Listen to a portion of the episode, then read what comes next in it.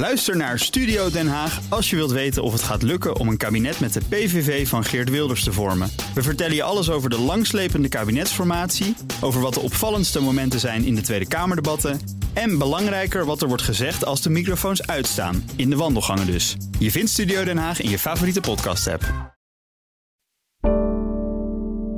Links, rechts, progressief, conservatief, nieuw of een oude bekende.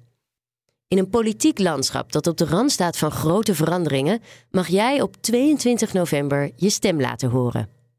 Een betere toekomst is het doel dat iedereen voor ogen heeft, maar hoe moet die eruit komen te zien?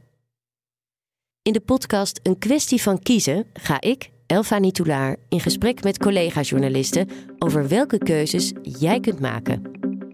Politiek verslaggevers en redacteuren van het FD laten hun licht schijnen op de verkiezingsprogramma's. Waar moet het heen met de woningmarkt? Houdt de politiek nog van het bedrijfsleven? En die bestuurscultuur, die moet anders. Maar hoe?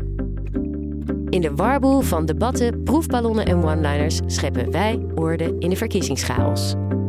Wil je dus goed geïnformeerd het rode potlood ter hand nemen? Luister dan vanaf 21 oktober naar een kwestie van kiezen op fd.nl of in je podcast-app.